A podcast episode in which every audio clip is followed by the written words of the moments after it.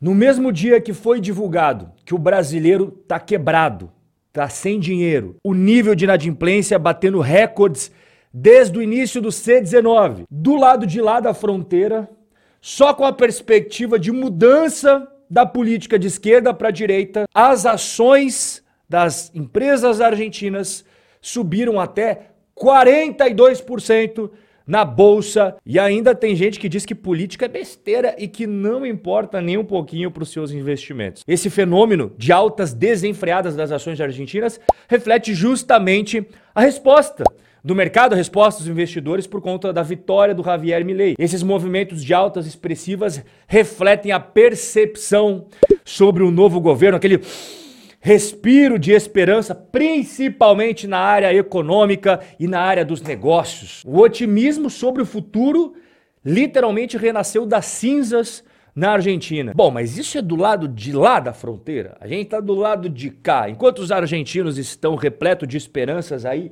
já a partir de dezembro de 2023, que é quando vai assumir o Milei, nós brasileiros, bom, a gente já não tá com tanto otimismo assim. É mesmo porque fica difícil você ser otimista quando você não tem dinheiro no bolso e tá com as dívidas atrasando. A parcela dos brasileiros que tem dívidas e não tem nenhuma condição de pagar elas é o maior número desde que a pesquisa foi iniciada em 2010. Não apenas isso, como a fatia de endividados que estão inadimplentes há mais de três meses, maior número desde o C19. E o mais louco é que agora a gente não tem nenhum C19. Aí o governo, olhando isso, ele pensou: por que, que eu não posso dificultar mais ainda? Em busca de dinheiro, governo intima 6 milhões e 500 mil contribuintes em apenas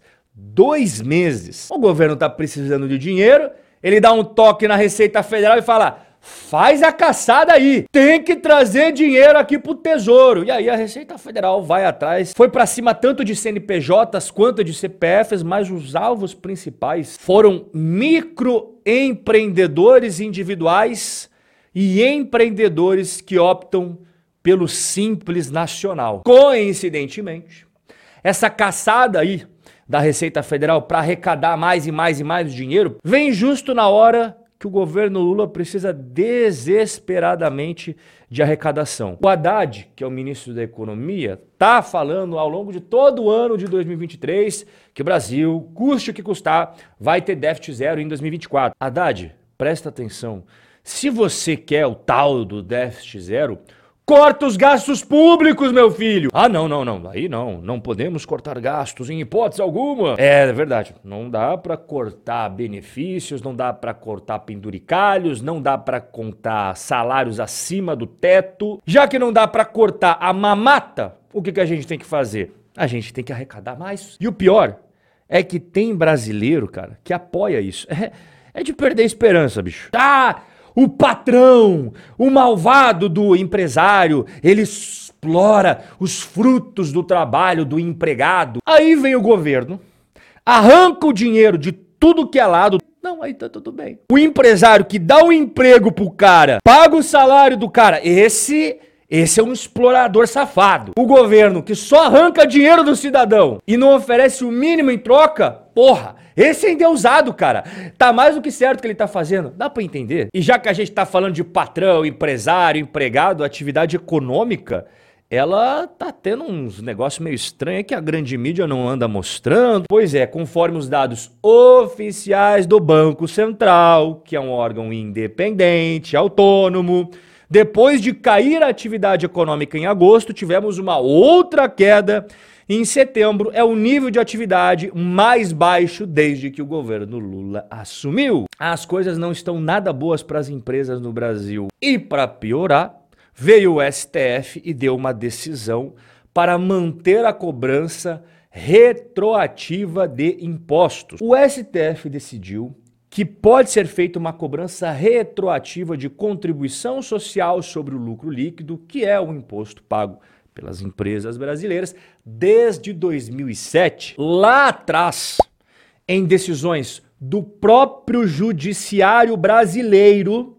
várias empresas ficaram isentas de pagar este imposto. Só que agora o judiciário brasileiro diz que não, nós aqui entendemos que tem que ser pago e vai retroagir desde 2007.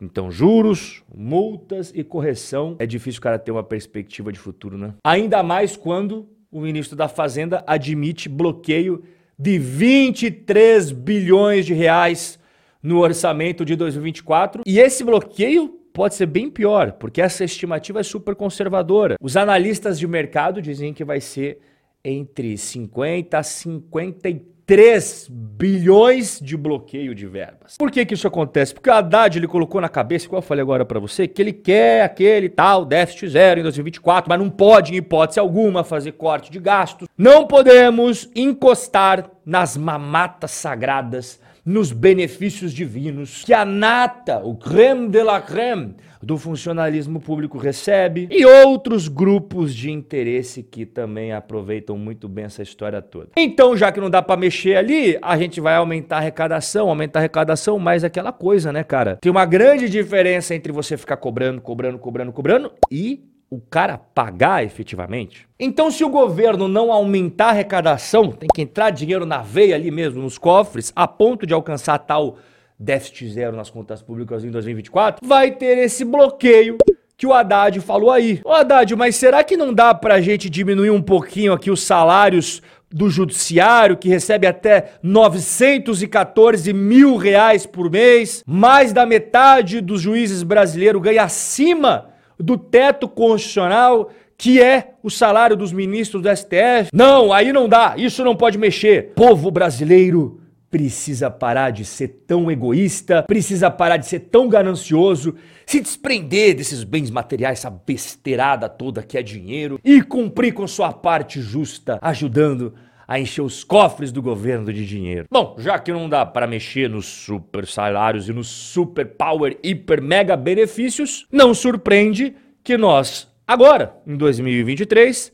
estamos com 8.600 obras paralisadas em todo o Brasil. E o mais curioso é que deste total de mais de 8 mil obras que estão paradas, os principais setores que estão sendo prejudicados, de acordo com o próprio Tribunal de Contas da União, que fez esse estudo, são os setores da educação, saúde e desenvolvimento regional. Mas fique tranquilo, porque política não importa nem um pouco para o seu bolso, para os seus investimentos, para o seu patrimônio. Forte abraço, a gente vai se ver amanhã nesse mesmo lugar aqui.